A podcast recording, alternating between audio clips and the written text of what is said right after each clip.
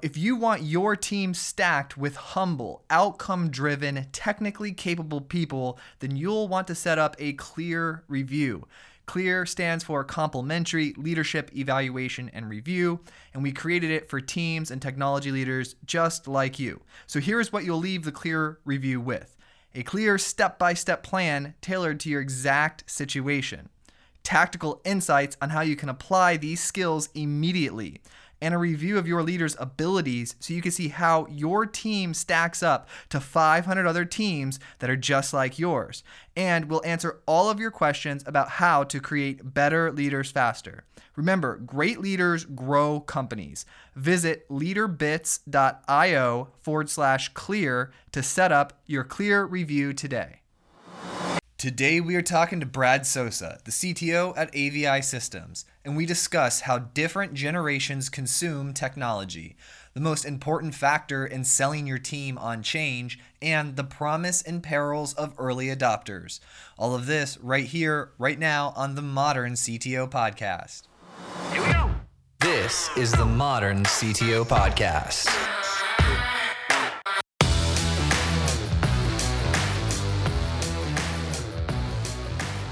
How, how have things been since our uh, since our little lunch? Things have been good. I mean, really busy. We got uh, we're coming up on our big annual trade show. We just finished a trade show, and then we've got uh, events that we host. So there's a lot of that going on, and just submitted another article for Forbes. So that'll be coming out here in the next couple of weeks. And what was that on? Um, so that, the topic on that is the title is the uh, promise and perils of early adopters. It's the idea that uh, if we listen to early adopters, we really won't create wide scale adoption because what early adopters are looking for are very, very different than what knowledge workers are looking for. And, and the result is you won't get the broad scale adoption we've learned. So, hmm. That's interesting. You're right. And also early adopters product hop like crazy. I mean, that's their thing. Right. Yeah. they're they're willing to put up with you know weirdness in the product to learn something new. And knowledge workers won't tolerate all that little geekiness stuff. And the result is if you you need them to get the energy to launch something new. And early adopters are super, super critical to the development and innovation process. But if the objective is wide scale adoption, then you need you need to really, we think, um, design more towards a knowledge worker. That's interesting too, because it's like as we're talking about this right now, my brain's thinking there's like different product, there's like different types of early adopters. There's like, right. how do you differentiate between if I do a product and I put it out for like freemium model and get early adopters versus the first customers of LeaderBits? right? Like, right. how do you look at that? Is there a difference? I haven't thought about this at all. This is brand new thoughts for me right now. Let me put it this way. Our experience has been that early adopters are really loud voices. They're highly passionate. They appreciate the messiness of innovation and what it takes to try and create something new. They're all bought into that.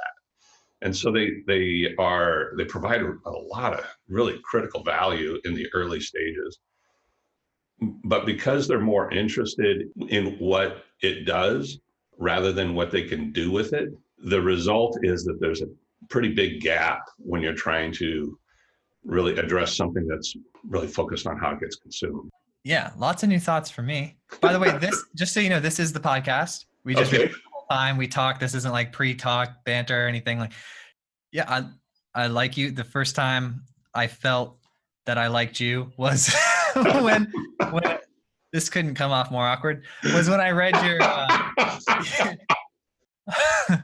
uh, was when I read your article on I think it was Forbes about the multi generational users how yeah. they the the same product and that was like you give me the the ninety thousand foot view of that. Yeah, the, the idea, the, the, the awareness came, the moment of truth for me came when I was having a conversation with the CIO of a uh, large university in the Midwest, right? And I've never worked with him before, never met him before, and uh, my company, our team, had never worked with him. And uh, in like the first ten minutes of a video call, he says to me, "So Brad, why doesn't this stuff ever work?" And um, I, I, hear that from time to time. And so I went down this little exercise and said, "So from my side of the video call, let me describe what I think your environment is." And I explained it. He said, "Yeah, that's right." I said, "Well, then I would say to you that your system is actually working just fine. It's designed for the wrong generation." And he looked at me and went, "What are you talking about?" and I said to him, here's the deal. We've learned that most organizations have a minimum of three. Today could be as many as five, but four is pretty typical. You'll have today, um, unless you're in higher ed or healthcare, you'll typically have a traditional, a boomer, an Xer, and a millennial, all of those demographics in the same place. And uh, how each of those groups or demographics view technology is super different. And the way they try and solve problems is very very different. And, that's kind of where this whole thing started. I'll share with you from from my perspective our company we have four generations actively working together trying to solve problems and uh, I, i'm a boomer obviously and as a boomer you're taught that the way to solve a problem is somebody gives you the problem and you go hide away someplace and research it and come up with your best idea and bring the solution back to the team. But um, millennial, as an example, um, a millennial's first action tends to be to crowdsource the solution to that problem and immediately start collaborating. And in our space, because we're all around communications and collaboration, the distinction between how people solve problems drives design. And that's that was kind of a big aha. Now yes, for a 90,000 foot, that's probably more than you wanted, but no, no, that was beautiful. And actually, I think it's the first time somebody used millennial in a sentence that like I enjoyed. it's like finally something we actually do because like we're not breaking all the markets in the world. Oh, no. but we but we do crowdsource. It's like it's the most natural thing for us. Like, okay, I have a problem. Let's right. go, you know, do some research, figure out like who's experiencing this, who can i talk to i guess we do the research like we're going for it but sure. we're not going for it alone like i go to research about who i can talk to about the problem right. and how i can how i can get people involved that are credible as quickly as possible right and and a, a, the result of that is that a, a boomer will generally say I've researched this, I'm right. I need to convince you to change your mind. And a millennial will say, I'm right because many of us have arrived at the same conclusion at roughly the same time. Yeah. Right. And so the interdependency on communications and collab and all that other kind of way people talk and communicate and work together, especially across distances, is very, the dependency is so different. Can, can I tell you another story about this? Yeah, please. so think of a prototypical conference room, right? So two monitors in the front, camera, microphones, something at the table to control it. A, a, a, traditional will walk into that room and say, that looks expensive. Why do I need that? A, a boomer will walk into that room and say, wow, this is complex. Who can I get to operate this for me? An Xer will walk into that room and say, wow, this could really help me. I'll change the way I work so I can use this. And a millennial will walk in that very same room, look at the same gear, the same design, and say, "This is this is too hard. Can't I just FaceTime?" And it's the same stuff, the same technology. It's just how is it designed differently so that different people's perspectives on how to consume technology can be adopted. That's really the driving point. Now, what are you saying? You're saying Xer? Because that's a term I don't know. A Gen Xer. So that's between oh, a, Gen Xer. Yeah. Okay. Yeah. I gotta look up the. Um, I don't. I don't know. I know I'm not a boomer. But, but millennials really large. Like it's, it's, really it's super huge, right? Yeah, it's it's too big. It's it is. It is. It's unfair, really, quite honestly, to label any particular group but if you're looking at it from a demographic perspective, that kind of categorizes. When we talk about this with um, the market at large or customers or others, it, we, I almost always have to kind of define what I mean by the terms. Yeah. And so I will say a traditional is somebody who can remember maybe if they were if they're a younger traditional they can remember world war ii right? Or they mm-hmm. might they'll remember the korean war and their idea of technology is tv right? And then a boomer they remember when man walked on the moon and they remember when tvs were wireless and phones were wired that was kind of their view on technology an Xer remembers 9/11, and their view on technology is I have to go down. I used to have to go down the hall to a special classroom where they had boxes on tables that connected to this thing called the internet. And, and a millennial views this as their computer and will be absolutely fine writing a proposal on their phone and sending it to somebody. And the perspectives around accessibility to technology and what it means to move their life and work forward and is so different based upon those different experiences and age groups. That's kind of how I define it when we talk to people. That's good. I like how you at least give the stories, right? So that people don't get as hung up on the labels. Cause like I can right. imagine traditionalists now, your version of them, I can imagine the boomers. And I guess I'm just in that awkward in between uh, Gen X and millennial by your definitions because I mean, yeah, I'm like right in the middle of those two. Right. And, and it's interesting too, right? Because your age chronologically doesn't necessarily translate to the behaviors that most people associate with those demographics. Right? That's so true because I was super early because my father was an engineer in technology. Right. So while I had this experience of like being on the internet, like right when we started to get color, like right when browsers came out, and right. when I, like my peers do not 80 80 plus percent of them do not have that experience. They didn't get it until uh, we started getting the Nokia block phones, and like that's when they started getting technology in high school. I got it in elementary school. Right. Um, so yeah. So interesting. Yeah. I like that though. Millennials, can't I just FaceTime?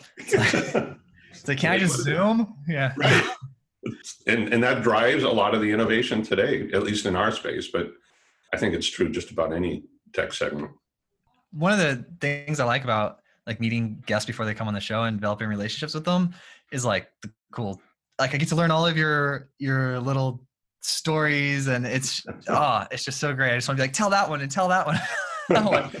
but I I um, before we like, I want to talk about the engineering to design. Before sure. that, why don't you share a little bit about what your company is, what it does, the market you serve? Yeah, so AVI Systems is a, we'd be categorized as an audiovisual integrator or communications integrator.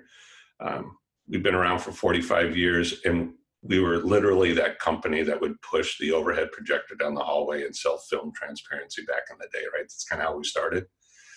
Um, t- today, um, we're a national organization. We do business in 25 countries, and our focus is really around how people collaborate visually with each other. So that includes conference and meeting spaces and all the things around AV, live venues, big outdoor environments, stadiums, that kind of thing.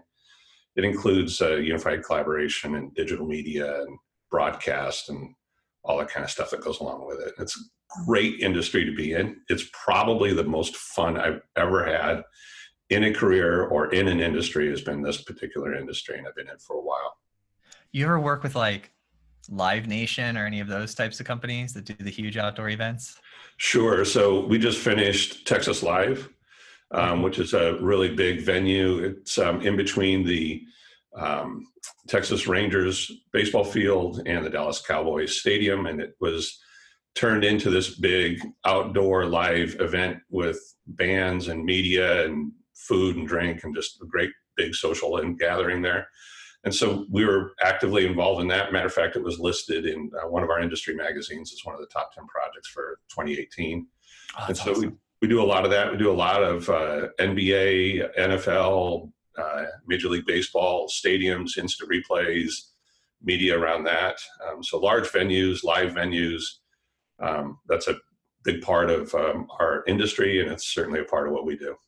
So, and help me paint this picture because I get nerdy about it. Sure. So, how I imagine I've I've been to stadium events and I see all the people on the equipment and they have and who who is how does what role does avi play are you providing the equipment are you providing the people do you do the design like how, what role do you play in that yeah so so in a in a uh, large sporting venue or an esports venue our, role is typically not on air okay. in the smaller markets we might be doing the media production truck the tv production truck and going on air um, in the larger uh, main markets, that's probably not what we're doing. But what we are doing is um, all of the instant replay, the ISO videos. So, um, as an example, I was hearing a story from my practice manager that uh, manages the digital media practice, and he was explaining at one of the baseball fields that we recently won um, and delivered a project to. He's integrating all the uh, instant replay to the uh, analytics on field, so live analytics. So you're watching a baseball game and you're looking at the speed of the pitch and the rotation of the ball and the trajectory off the bat and all of that's animated and it's got a lot of analytics that they're sharing in stats. He's integrating video with the radar systems and the media analytics systems and putting all the AI together. And then that becomes the instant replay package that somebody in the production booth plays on air or plays in the in the suites there or plays on the jumbo, the big screen or whatever. It's all integrated into that. So they like buy like a plug-in type thing. Like it's like a package. They will buy this feature of this. Really right. Cool. So, so you, like if you're going to make a sales video for the product you're selling, you're going to actually just show the instant replay that you can provide. Exactly. And if you want to get, now I'm going to get geeky on it. So, okay. Yeah. so um, we're working with a customer um, last week and the, the idea that they're asking for from us is that they need to increase increase the amount of their on-air production, their web streaming production by about 20 or 25%, but can't do any additional headcount. And so um, what they want to do is they want to be able to, through AI, glean the news of the day from all the social and on-air sources.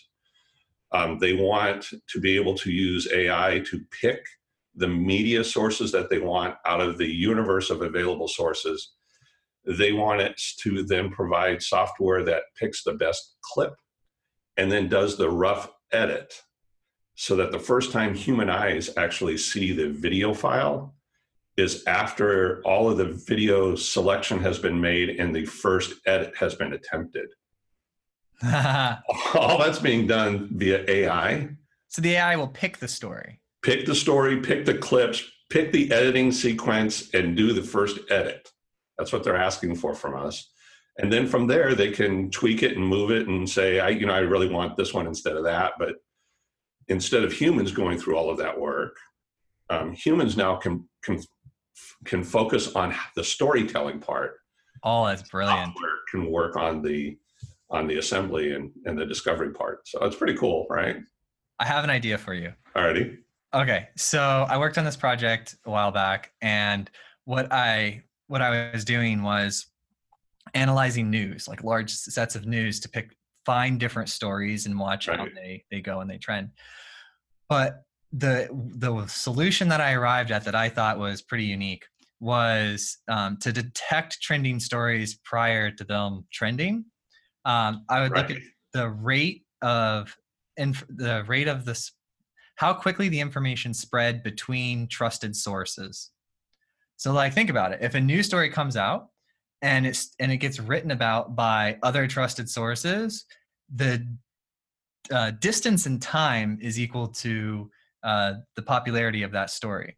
Right. Because the most important stories, you drop everything and write. So when really big stories come along, we can tell because these stories are moving really fast through the most trusted networks and so that's how we were figuring out um, how to and, and, you did this? You you created this? Yeah and then what we did was we took patterns. Hmm. so we started yeah. tracking stories and networks. So i could tell you like the rhythm of what's going on with how stories generally flow.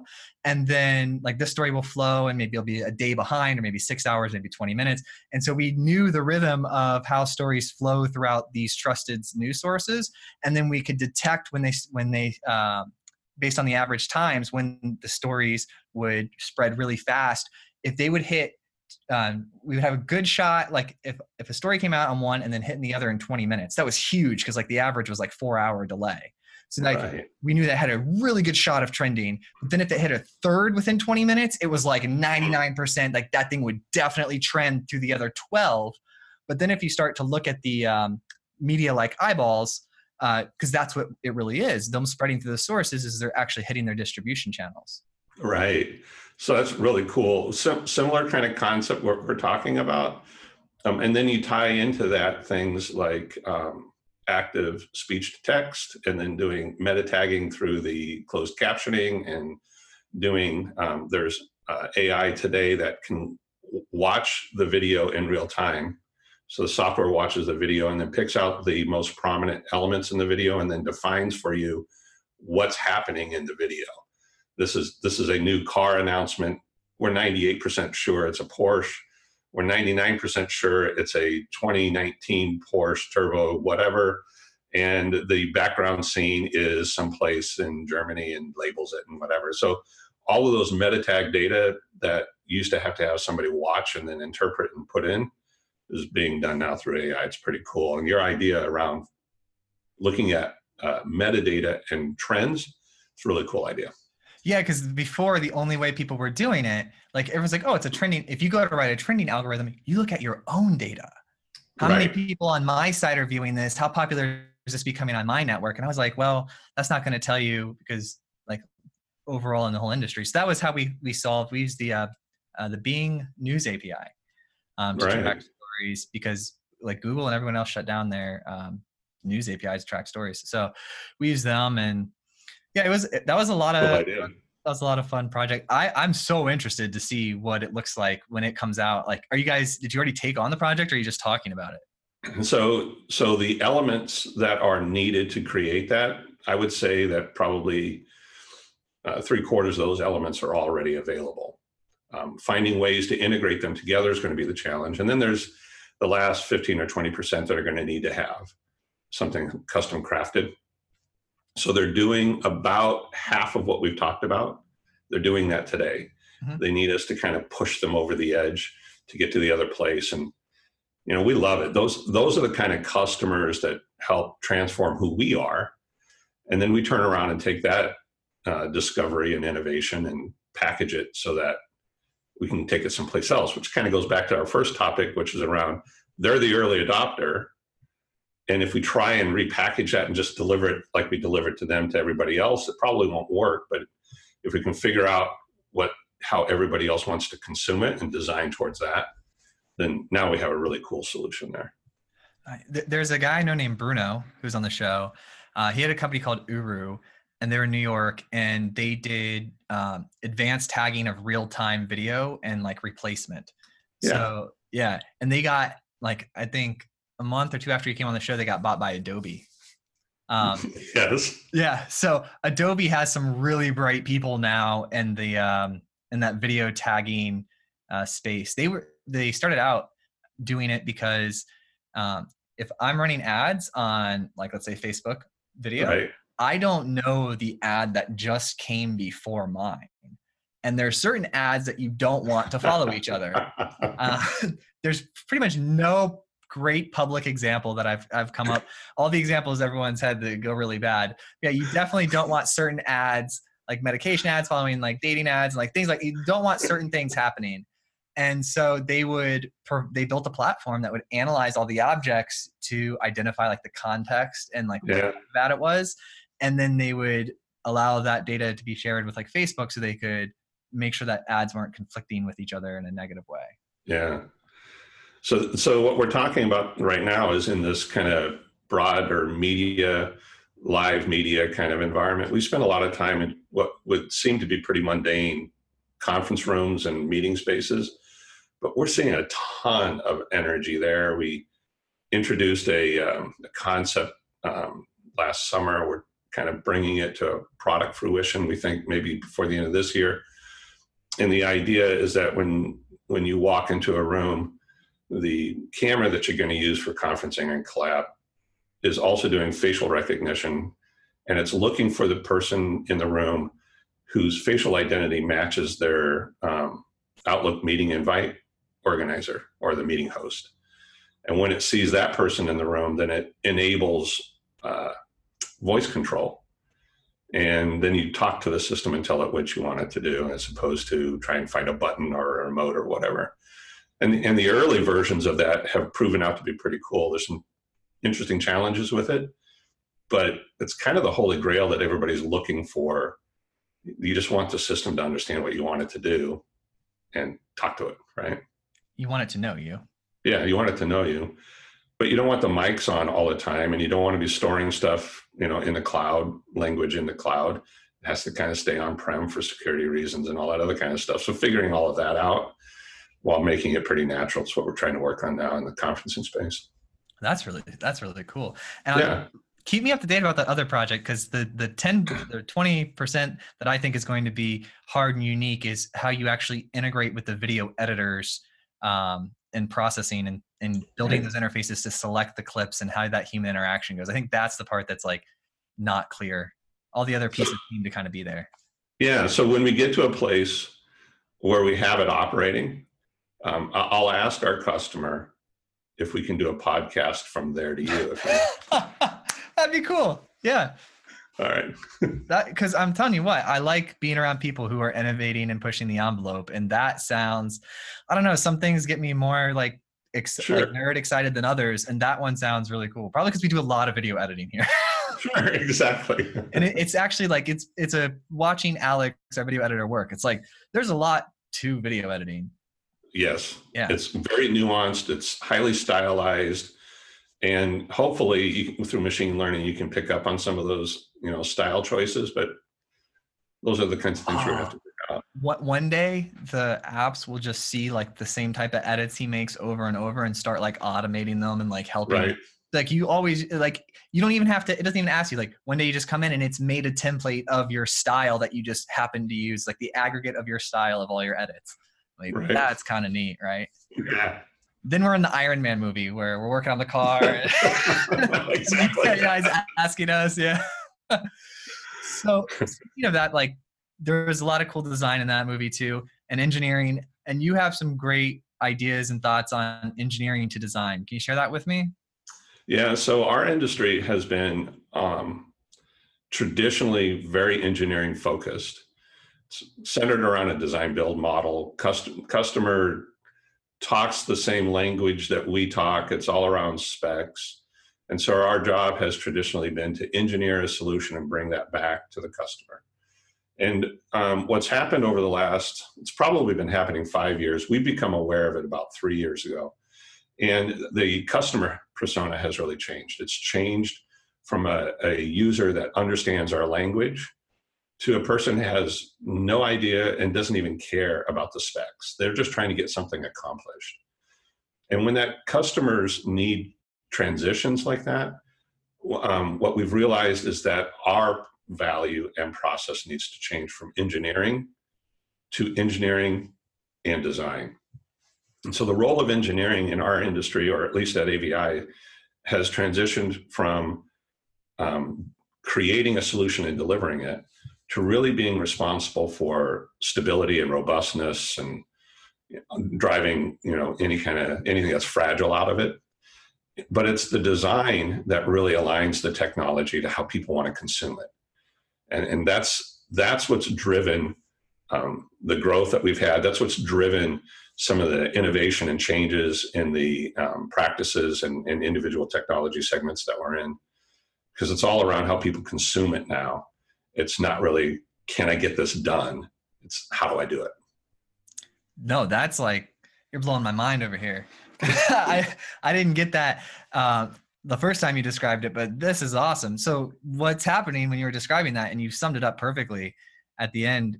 But like growing up, like when I started in technology, it was all about like, can we design this chipset? Is it even possible? Right. Is this speed possible? Let's talk to the engineers. Like everyone was focused on like everything was about engineering and like, can we get it out the door and shipped on time? And that built like in life our base layer of these technology and components. And now it's more like, how do we put things together?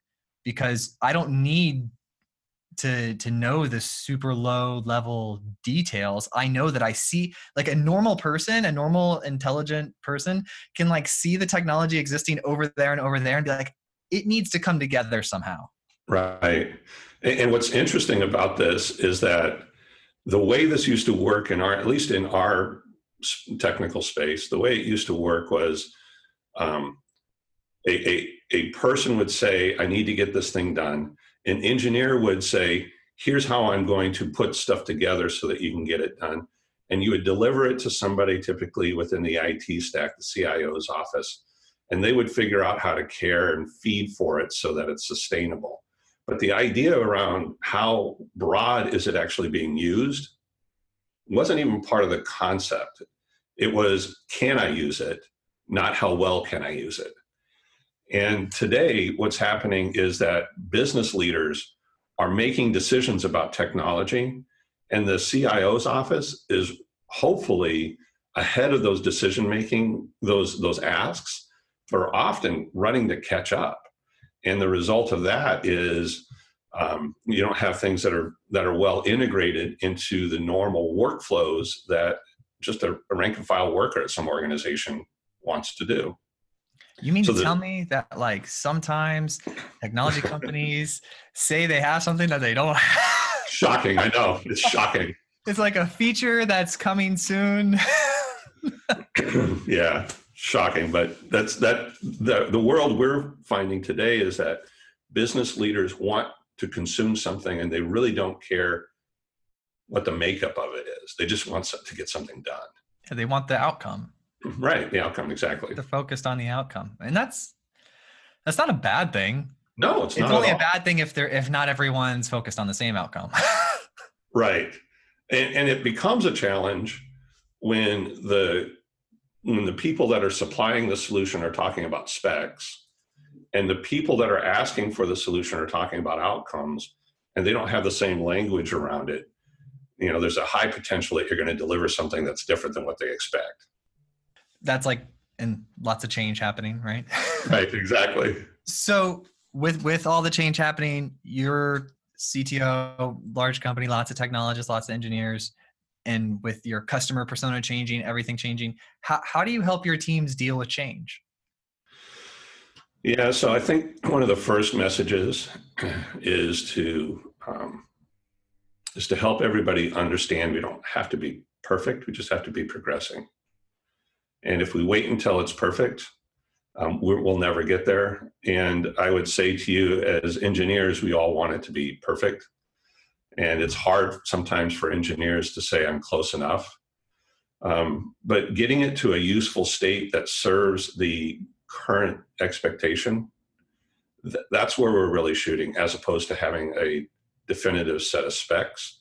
It's really around is it meeting the expectation? And sometimes those expectations are hard to quantify and I would say the second thing is I'm constantly having conversations with our engineers at large, the, the team that reports up to me, to our customers and our sellers, that the product life cycle in our industry is six months. So if you don't like what you have, um, it's probably going to be an iteration or two away in six months, which is difficult because when you're designing something, when you're designing something new in, you also at the same time have to design its obsolescence and what you're going to do next. And if you don't do that, then that's when you get stuck. With a legacy product that's expensive to maintain. Yeah. Or, yeah. I'm sorry, go ahead, please. Oh no, I just said you have to sunset it. You know? Right. Yeah. Or figure out a way to iterate it. Right. You can, it can't be magic. Like you have to have you have to have no. some direction with it. Right and and the idea for us in our in, in our particular space is that um, it's constantly evolving. We need to embrace that and we need to recognize that there's always always always going to be gaps. So let's find ways to close those gaps and try and, and um, keep things moving forward not get too stuck in one place yeah, you know, I struggled. Well, I think everybody kind of struggles with it at some point. When you choose to be great, usually one of the first hurdles you struggle with is perfection.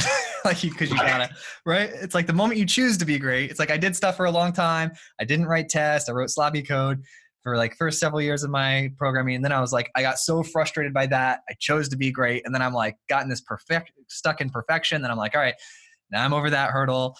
Um, but, but yeah, the, I guess when you're balancing perfection and getting stuff out the door, one of the things that's helped me a lot for some reason, you know how there's like some things you read, they just kind of stick with you. And sure.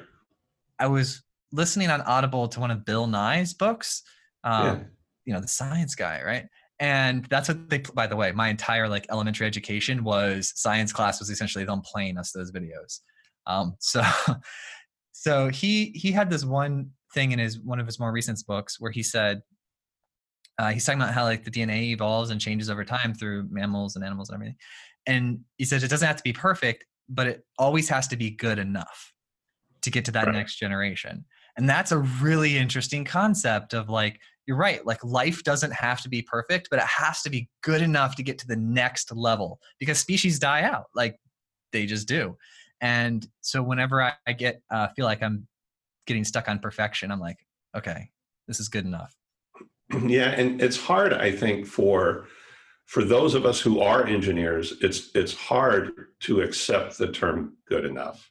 I know. And the thing that we we constantly talk about is around the use expectations and whether whether it's really well refined or not isn't really relevant to that user so I was at a trade show here a couple of weeks ago in Vegas, and everybody was talking about 8K resolution and 16K resolution and all that kind of stuff. And wow, telling you, you're looking at it, it's awesome, it's brilliant. But does the does does the normal meeting room user, conference room user, does it matter to them? Mm, no, 1080p is probably good enough for most users. Now, if I'm talking healthcare, yeah, 8K is killer because I can make critical decisions about how I care for a patient based upon that visual information. But for the typical user, I don't know. Is it really important to them? Maybe have is good enough. Yeah, I don't even rent my movies HD. I mean, I don't watch a lot of TV, but like honestly, I'm like SD looks good for me. Like I, I don't. I think it's. I don't know. Some people really care, um, but for me, I just I don't know. Yeah. So good enough is related to, or success is related to how enthusiastic the user embraces it. Does it satisfy the expectation that they have? And if it does, then it's actually not good enough. It's awesome. Yeah. And that's also important. It's like little disclaimer, right? Good enough doesn't work for lazy people. That's right. because their good enough is not good enough. good right. enough works for perfectionists who are trying to justify stopping clearly. themselves from being perfectionists. Clearly, uh, clearly. So, how much? Uh, I like you as a leader because we got to spend some time together. I got to see how much you care. Um, you have the qualities of greatest leaders on earth, and so I like to point that out uh, oh, when I come across those people because I just have a high volume of people I interact with, yeah. and and so I'm curious to know how much how much time or how you go about. Uh, we'll start with how much time. How much time you spend growing and mentoring your executive team? Oh, I would say half to two thirds of my time is really spent in uh, developing others and um, helping us really accomplish something together that's striking and remarkable, worth worth having people talk about. Um, so most of my time is really spent doing that with other people. That's that's good. That's like a lot of time. Yeah, yeah, it's important. It is because you'll never. Um, somebody once told me, you know, Brad, if you cross the finish line, great, you've done something. But if you bring other people with you, now you've led. Yeah. and I'm like, mm, okay, that's where my focus really needs to be. I like that. There's a, a company out near you called Tealium, and yeah. they do like analytics. I don't know if you've heard of them or not, but uh, their founder, Mike, or their co founder, Mike, was on the show earlier this week, and they're actually customer leader bits. He was uh, talking with me about uh, the thing that he's most excited about because their company just hit did like over a hundred million, and I think they're like worth like three hundred million dollars or something like that. But because uh, I said, I said, "Are you a unicorn?" He goes, "No, we're like a quarter horse." nice. right? So I'm just guesstimating based off of that conversation. Um, but he said the most exciting thing about it is there's like 15, 20 people that are going to be um, like financially set for life when their when their company um, goes public or sells or whatever private, private equity whatever they're going to do financially i'm not sure. But he's like i'm counting that number of people i'm going to make like multi-generational wealthy on my team and that's what is exciting to me. I was like that's yeah, so what a great what a great story right? And we're an employee owned company or 100% owned by the employees. Oh wow. And um, one of the core values that we carry is this is the recognition that wealth in America doesn't come from working really hard. Income does. Wealth comes from owning something that has an appreciable value. And so, what we've discovered is that this employee ownership thing um, has changed the culture of the, of the company because because those who have been at the company more than a few years recognize that they're building wealth for themselves and their families, and that that's a multi generational outcome of the work effort that they're providing. And, and there's, um, out of our organization, I want to say close to 10% of the employee population, that's the general workers, um, are well over a million dollars in their um, retirement plan and stock value. And most of those carry uh, no VP title or um, are not part of what you would normally consider the executive leadership team. They're just good people that do really well at what they do and contribute to the value of the company. And they, as a result of that, gain the wealth from it. It's a great observation. I, I love it. And when I first, um, like now that we're talking about wealth, when I first started talking to some wealthy people uh, about like, you know, how do you do it? That type of thing. Right. What what did what tactical? I don't like the how you do it. Like I don't typically ask that question. I, I usually ask the question, what tactical advice do you have for me? right. And this one person told me they said, like, uh, take the the first money that you make, like the first time you make a good amount of money, um, if you're going for it, take that money and buy income producing assets because right. wealthy the difference between wealthy people and rich people is rich people spend them when they make a million dollars they buy a car and a house and they spend their million dollars. When uh, wealthy people, what they do is they take that million dollars and they buy something that produces X amount of income a year or X amount of income a month. Then they you live off of that money or spend that money on the things that they want. And if they do that enough, they'll end up they're never spending their principal. They're only ever spending right. the interest it's earning. And right. I was like, boom, mind blown.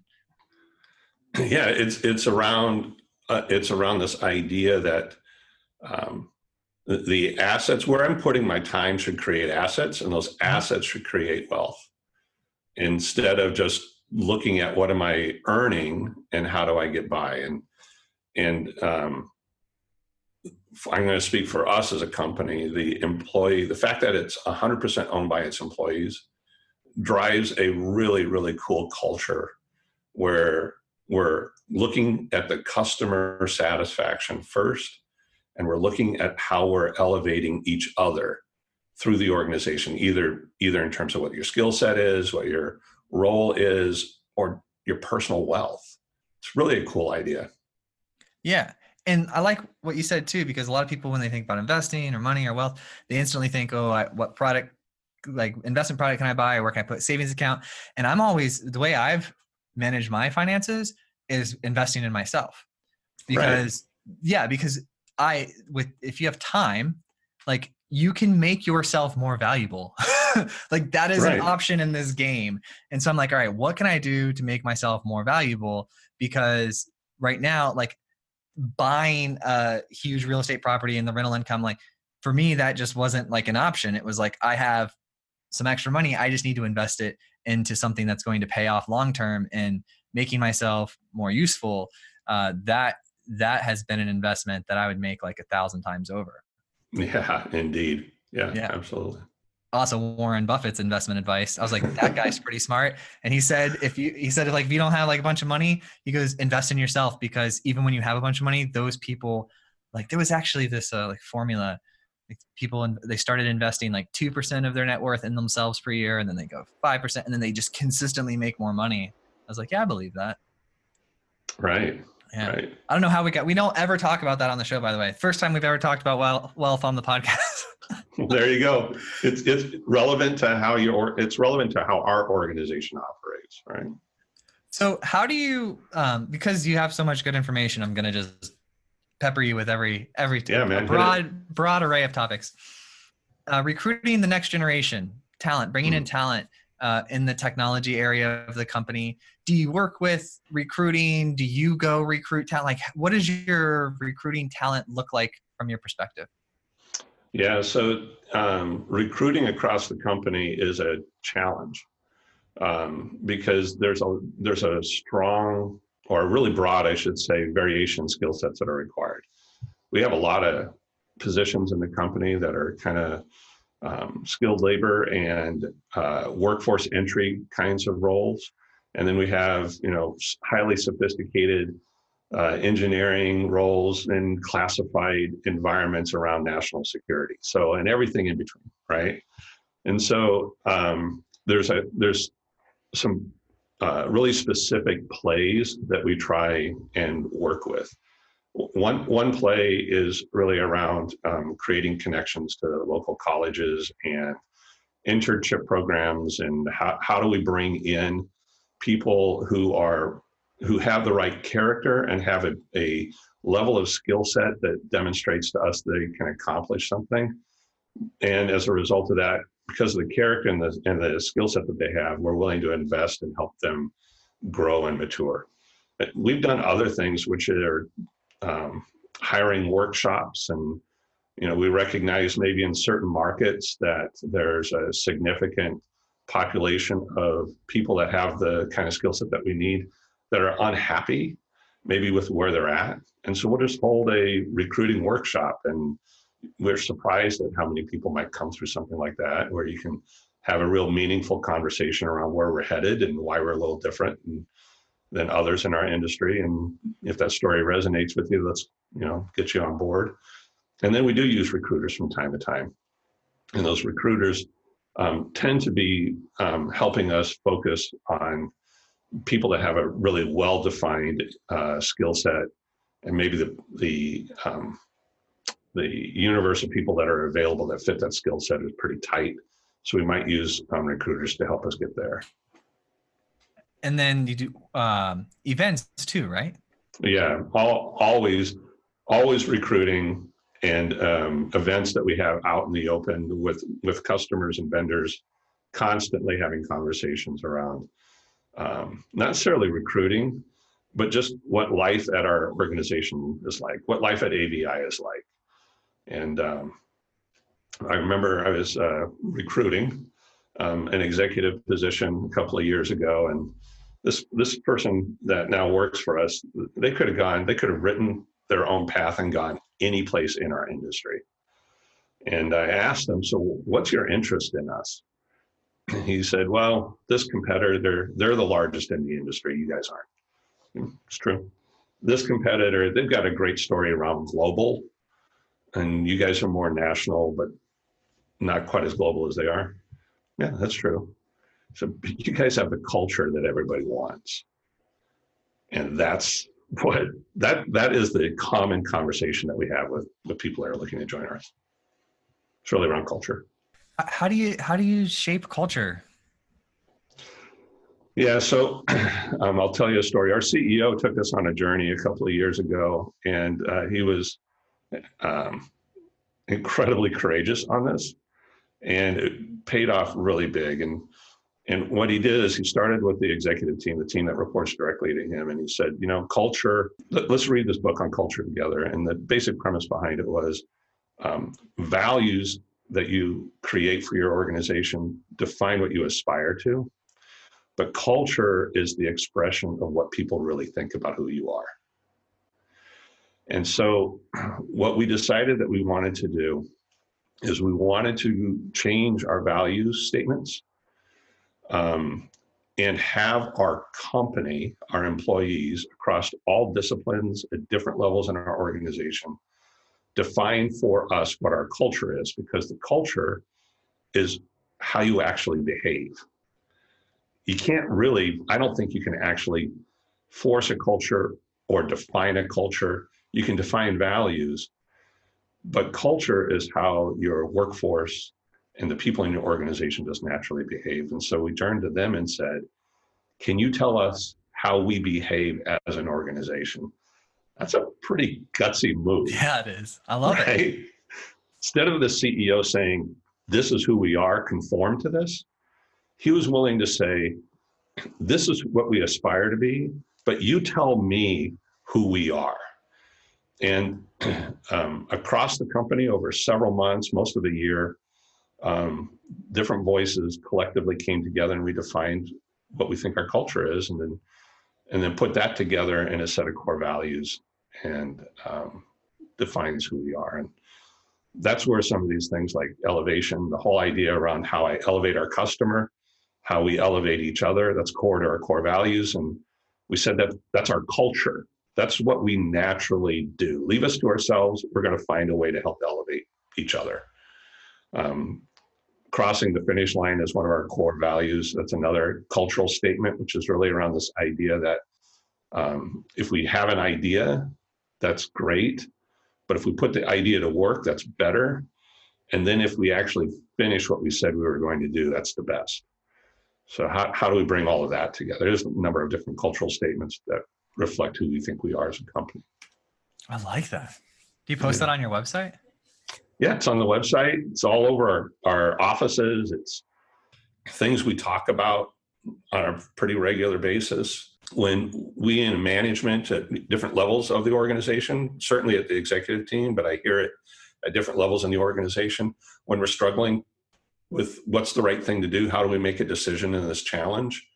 Um, those those talking points, those cultural values, enter into the conversation, and provide guidance as to what we think the good beans in this particular situation.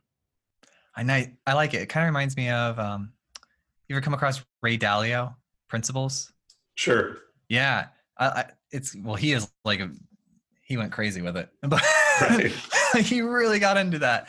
But yeah, that kind of reminds me of like if you're going to make a decision, now you have some values to help guide that decision. Yeah, and that's how you create scale. That's how you um, do more than just create uniformity, but really create unity across the organization. I like it. I heard a public speaker say, "Culture is what happens when I think the boss leaves the building or something like that." Right. Yeah. Exactly. That's kind of reminds me of that. So as we wrap up here, I'm curious curious to know if you go back and talk with uh, the version of yourself at like 10 years into your career, maybe like maybe at let's say like 25, 30 what okay. is the one piece of advice that you'd give that individual? wow. So I think I would I would say to that person, give yourself time. I think we uh, run ahead of the changes of seasons in our life and the changes of seasons in our organizations. And I probably would encourage my my younger self to give myself more time and uh, not be so concerned or stressed about deadlines are critical. I'm not suggesting that deadlines aren't important but in measuring um, who we are against a perceived set of of goals or values or accomplishments give myself a little bit more time. Well you're doing awesome. Well thanks. Yeah I, I i love what you're doing and you've been like fantastic to to get to know and hang out with and and talk with and meet and Jake uh, who's editing the podcast. Jake, we met him where we got you the shirt that you wanted. What was the name oh, of that place? The Ballast Point. Ballast Point. Yeah. Yeah. We ended up getting him a hat, but yeah, he he nice. liked it a lot. Yeah. Good and that was some Jake. good beer too. Yeah. Yeah, it was a great place, right? Good food, good beer. Yeah. San Diego. Yeah, and then we went to San Clemente. I don't know if I'm saying that right. San Clemente. Yeah, yep. And yeah. we did some uh, drone shots and some video. Nice. Yeah, it came out really nice too.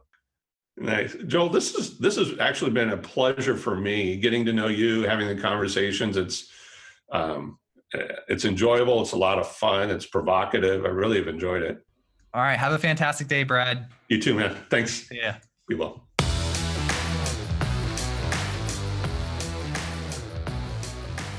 Thank you so much for listening. If you'd like to help, please take a moment right now to open up the iTunes app and leave a review of the podcast. If you take a screenshot of the review and text it or email it to a friend who needs to listen to the podcast, and then CC me, joel at moderncto.io. If you CC me on the email, I'll send you a copy of the Modern CTO book or give you a shout out on the podcast, whichever you prefer.